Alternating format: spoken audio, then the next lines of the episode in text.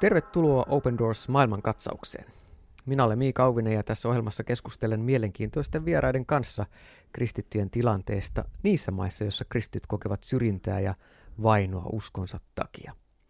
Open Doors on kansainvälinen yhteiskristillinen ja poliittisesti sitoutumaton avustusjärjestö, joka palvelee vainottuja kristittyjä jo yli 70 kohdemaassa. Ja tänään vieraanani on muusikko Pekka Simojoki. Tervetuloa. No kiitos, kiitos. Sun ääni on monille suomalaisille tuttu myös Radio Dayn taajuudella, mutta miten sinä alun perin löysit tämän muusikkoidentiteetin? Eli missä vaiheessa sä tajusit, että hetkinen, sun paikka on niin kuin viedä evankeliumi eteenpäin muusikko? No musiikkihan löytyi sieltä Afrikasta. Mä olin kuusivuotias, kun muutettiin Namibiaan. Ja siinä kun vuosia sitten tuli, niin yhä enemmän mä, mä niin kuin jotenkin kuuntelin sitä afrikkalaisen tapaa laulaa. Ja innostuin tekemään sitten siellä mun koulukaupungissa, niin kävin siellä koulun autotallissa vääntämässä, vääntämässä tämmöisiä niin kuin kotitekoisia kitaroita afrikkalaisen mallin peltipurkista ja laudan kappaleesta ongen siimasta. Ja, mm. ja sitten mä sain vielä tehtyä semmoisen oikein niin kuin vähän kitaran näköisen mm. hirveä, hirveä hökötys. Eihän sillä nyt oikein soittaa voinut, mutta se edelleen roikkuu mun, mun seinällä tuolla kangasalla. Ja, mutta jotain oli syttynyt. Joo. Ja tota, sitten kun tuli Suomeen, niin sain rippilahjaksi kitaran ja, ja kauhealla innolla sitten opettelemaan ja rämpyttää ja soittaa. Ja. Mutta ei mulla kyllä varsinaisesti koskaan ollut semmoista ajatusta, että, että siitä tulisi niin kuin leipäpuut. Että mä ajattelin, että se, se käytännössä varmaan tarkoittaa sitä, että, että sitä tulee semmoinen mukava harrastus. Mm. Että ehkä musta tulee opettaja tai jotain ja, ja tota, sitten se tulee semmoinen sivussa sitten vähän tuonne harrastus. Ja kyllähän mulla oli se ajatus sitten, että, että ehdottomasti mä palaan vielä sinne Afrikkaan mm. jossakin roolissa. Ja varsinaisesti en koskaan niin kuin palannut ainakaan pitemmäksi aikaa. Yhtäkkiä mm. se musiikki tempas mukaansa. Joo. Tuli afrikkalainen messu vuonna 1981. Se oli semmoinen iso jysäys silloin, joka muutti mun elämäni niin kuin suunnan aika, aika totaalisesti, ainakin niin kuin työn puitteissa. Kyllä. Eli siitä se tietyllä tavalla lähti, että pomppasit sitten monien tietoisuuteen ja tuli tämmöinen uusi hieno messu nimeltä Afrikkalainen messu. Joo, ja se oli varmaan niin oikea aika, koska jotenkin sitten niin Jumalan palvelus kaipasi uudistusta, jota se itse asiassa kyllä kaipaisi vieläkin. Mutta se oli semmoinen jonkunlainen iso oven avaus niin siihen suuntaan. Ja jos tämmöistä lähihistoriaa tai Suomen kosmomusiikin historiaa katsoo, niin siitä alkoi ihan valtava määrä uusia innost- innostavia erilaisia messuja, mm. kokeilumessuja, nuorten messuja. Ennen sitä ei, ei ollut kuin ihan muutama. Joo. Ja jollakin lailla mä luulisin, että joku Tuomas-messukin on tavallaan niin kuin sitä samaa polkua. Aivan. Meitä Jumala välillä johdattaa ihmeellisiä teitä. Kerron, kun ovet avautuvat kirjassa siitä, miten Jumala mun kohdalla johdatti, että en ole ennakkoinut, että vainottujen kristittyjen parissa työtä tekisin joku päivä. Näin on käynyt ja myöskin meidän polut kohtas vainottuihin kristittyihin liittyen. Mikä sun sydämelle, Pekka, on antanut äh, halun auttaa ja palvella niitä kristittyjä, joita vainotaan tai syrjitään kristillisen vakaumuksen takia? Mä varmaan ensimmäisiä kertoja törmäsin tähän koko teemaan silloin joskus 70-80-luvulla, kun tuli, tuli vahvasti eteen nämä Neuvostoliiton ja Itä-Euroopan vainotut kristityt. Ja kyllä mäkin taisin jossakin kohtaa jonkun raamatun lähettää postissa johonkin tuntemattomaan osoitteeseen. Ja, ja sitten on tavallaan, kun se on tullut vastaan vähän väliä. Että esimerkiksi, olisiko, on, onko, olisiko sitä nyt kymmenisen vuotta, niin, niin me saatiin kutsu tuonne EUn keskukseen, mm. semmoiseen seminaariin. Siellä oli euroedustaja Hannu Takkula, joka, jonka kanssa me tota, mietittiin mahdollista vierailua siellä, siellä, siellä. Ja se oli juuri niin kuin, oli niitä päiviä, kun tuli tieto, että siellä Turkissa oli, oli tapettu kirjapainon työntekijöitä, mm. kristittyjä. Ja, ja siinä nousi ajatus, että tehdään seminaari, joka puhuu vainotusta kristitty. Ja. ja Takkula sanoi, että pitäisinkö minä esitelmän sitä. No minä mä kuule, kovasti tein töitä, mä etsin tietoa ja vähän sitä vähän, mitä itse on, mitä itse on niin kuin saanut, saanut tätä asiaan törmätä. Ja, ja sitten me Exitin kanssa laulettiin. Me ollaan varmaan en usko, että montaa hengellistä bändiä, jotka on päässyt laulamaan EUn siihen isoon päärakennukseen. Mm, Siellä wow. me, me, seminaarissa me laulettiin noin kuin akustisesti, niin moniäänisesti, niin parilla kitaralla, niin vedettiin aika monta laulua, jotka liittyy tähän kristittyjen vainoteemaan. Ja sitten mä oon myöhemmin matkoilla törmännyt tietenkin tämä Irakin matka, johon sain olla osallistumassa silloin Open Doorsin kautta, niin oli, oli semmoinen iso jytky mm. tässä asiassa. Mutta sitten, että mä oon käynyt myös Etiopiassa, Israelissa ja, ja tämmöisissä maissa, missä on aina tämä sama teema kuitenkin tulevasta. Joo, kyllä. Minkälaisia asioita sulle jäi päällimmäisenä mieleen tuosta Irakin matkasta ja niistä kristityistä, joita, joita siellä näit tuossa tosiaan pari vuotta sitten siellä saatiin käydä ja Open Doors on kuluneen seitsemän vuoden aikana rakentanut siellä toivon keskuksia ja mahdollistanut se, että se pieni kristillinen vähemmistö, joka on kovasti huvennut viime vuosina, voisi edelleen jäädä omaan kotimaahansa sekä Irakiin että Syyriaan. Kyllähän se niin oli semmoinen pysäyttävä kokemus kaikin puolin nähdä näitä ihmisiä. Ja se, mikä mua oikeasti niin kuin ehkä eniten yllätti, oli se, että mä jotenkin ajattelin Open Doorsissa, että se on tämmöinen, niin kuin, että levittää tietoa. Mm. Levittää tietoa, pitää tilastoja ja nostaa asioita esiin. Mutta se, että siellä Open Doorsin kautta niin oikeasti autetaan niitä ja noin paljon, niin se oli semmoinen niin iso ja itse asiassa hyvinkin positiivinen yllät. Ja erityisesti mulle jäi tietenkin mieleen ne, ja ne käytiin tutustumassa kristittyihin, jotka oli ajettu pois kotoaan ja oli ihan tyhjän päälle. Ja, ja heitä autettiin sitten näillä tämmöisillä pienlainoilla, että saattuvat perustaa kaupan tai saattuvat perustaa jonkun yri, yrityksen. Ja ehkä erityisesti jäi mieleen se rouva, joka oli, joka oli perustanut sisustuskaupan. Eihän se ollut kuin mm. pari neliöä se, se koko kauppa, mutta hän oli itse tehnyt kaikenlaista hienoa sinne. Ja tota, muistan sen, kun sieltä lähettiin ja luvattiin rukoilla hänen puolestaan kyynelet mm. valuu pitkin poskeen. Ja sitten kun mentiin sinne, sinne metallitehtaaseen, mm. ainakin se esitettiin nimellä metallitehtaas. Joo, se oli ihan factory, metal factory. Metal factory Sinne mentiin ja mäkin odotin, että nyt on iso, iso laitos.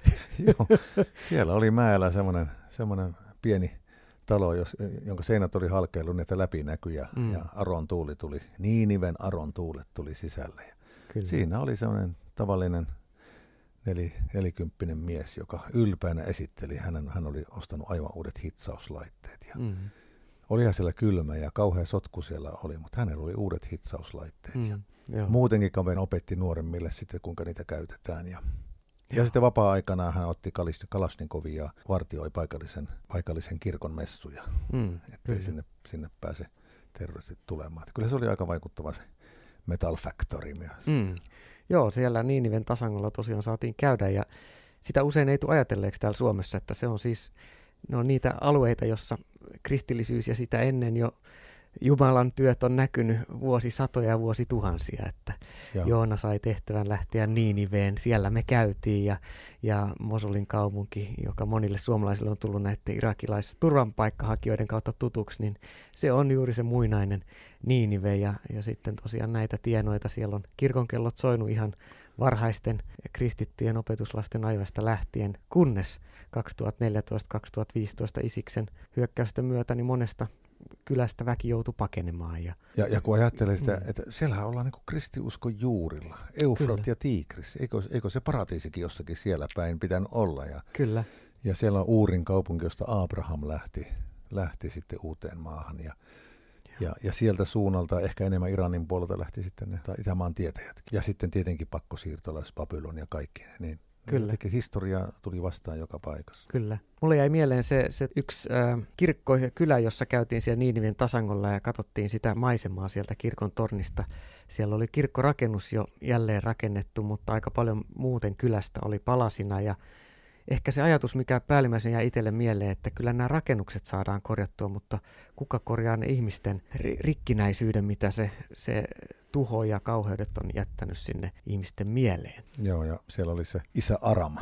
Mm. Niin tota, jotenkin jäi mieleen se isä Aramin silmät. Jotenkin, että harvoin näkee niin innostunutta pap, mm. kun hän kertoi, että hän oli rakentanut sinne sen, kunnostanut sen yhden talon ja oven päälle oli laitettu just toi mainittu Hope Center, mm, toivon, toivon keskus. keskus. Ja, ja kuka hän kertoi sitten, että täällä, tänne saa perheet tulla ja nuoret saa tulla pitää iltoja ja ja tänne saa naiset pitää piirejään. Ja, ja sitten täällä me myös yritetään hoitaa ja antaa terapiaa niille isiksen vankina olleille tytöille. Ja, ja jotenkin mä ajattelin, että siinä on kerrankin niin kuin mies niin oikealla paikallaan. Mm. Näiden toivon keskusten ideana tosiaan, että siellä niin kohdataan ihmisen hengellinen, henkinen ja myös aineellinen avun tarve ja pystytään tukemaan. Ja hieno oli nähdä tuossa Telskofin kylässä se myös mikrolainan turvin käynnistetty leipomo, että se, se tavallaan jotenkin muistutti siitä, että paitsi että me tarvitaan elämän leipää, sitä hengellistä ravintoa, niin ilman sitä käytännön apua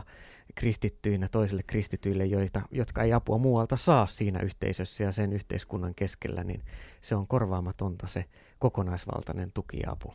Joo, ja muistan sen aina, kun tihkusateessa sitten talsittiin sinne, sinne oli kylmät arotuulet ja tihkusaden hyvä yhdistelmä, ja sitten mentiin, että okei, päästään nyt sitten leipomoon. Ja semmoinen, sekin aika hurjan näköinen röttelö, mm, jossa oli luodin reikiä. Luodin reijät pitkin seiniä, mutta, mutta en koskaan unohda sitä, kun lähestyttiin, niin alkoi tuoreen leivän tuoksu leijua vastaan. Ja, Kyllä. ja tota, siellä oli naiset leipomassa, joka aamu nousivat aikaisin ja Mm. Sitten jäi vielä mieleen ne nuoret miehet, jotka odotteli mopojen kanssa siinä. Mm. ne, oli, ne oli tämä paikallinen logistiikka. Kyllä. Tilaajat sai leipässä, Kyllä. Pojat, pojat odotteli. Juuri näin. Ja ilman näitä hankkeita, niin näillä ihmisillä ei olisi toimeentuloa, ei olisi mahdollisuutta olla paikan päällä, ei olisi sitä jokapäiväistä leipää. Ja siinä itse konkreettisesti tajus, että kuinka tärkeää se on ja kuinka monelle ilman sitä niin olisi se kohtalo, mikä noin yli miljoona kristittyä on Irakista viimeisen parinkymmenen vuoden aikana painut muualle. Toki jo, joitakin yksittäisiä myös kuollut ja tapettu, mutta se mahdollisuus, että niistä puolesta toista miljoonasta kristitystä, joita Irakin puolella on jäljellä noin 220 000, niin, niin heillä voisi olla oikeus elää omassa maassaan kristittynä ja edelleen olla siellä myös valona ja maan suolana. Joo, ja kyllä se jäi mieleen se ajatus, että toivon toivon, toivon tupa mm. ajatus siitä, että sehän on se meidän kristittyjen tehtävä. Mm. Että kyllä niitä luodinreikiä löytyy täältä Suomestakin, ehkä enemmän ihmisten sieluista. Ja, ja vähän niin kuin joka, joka työpaikalla ja, ja koulussa ja kotona, niin kyllä niitä luodinreikiä on. Ja siellä pitää sitten sitä toivoa, niin kuin toivon tupia rakentaa. Mm, se on juuri näin. Mihin sä haluaisit haastaa meitä suomalaisia näiden kaikkien – tilanteiden keskellä. Toivosta huolimatta joskus ihmiset sanoo, että on niin synkkää ja rankka, rankka aihe. Mutta mitä sä ajattelet? Mitä voidaan tehdä?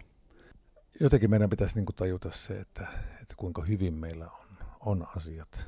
Ja jotenkin se ajatus siitä, että entä jos me olisimme siellä, jos osa toisi toisinpäin. Mä muistan aikanaan, kun, kun tämä veli Jun, tiedät, Kiinan, Kiinan yksi tunnettuja pastoreita, jotka oli viettänyt viettänyt vuosiky- vuosia ja vuosikymmeniä vankilassa, niin oli häntä kuulemassa, niin en oikein muista, mitä hän puhuu, ihan vahvasti puhuu. Mutta tiedätkö, mikä mua kosketti eniten?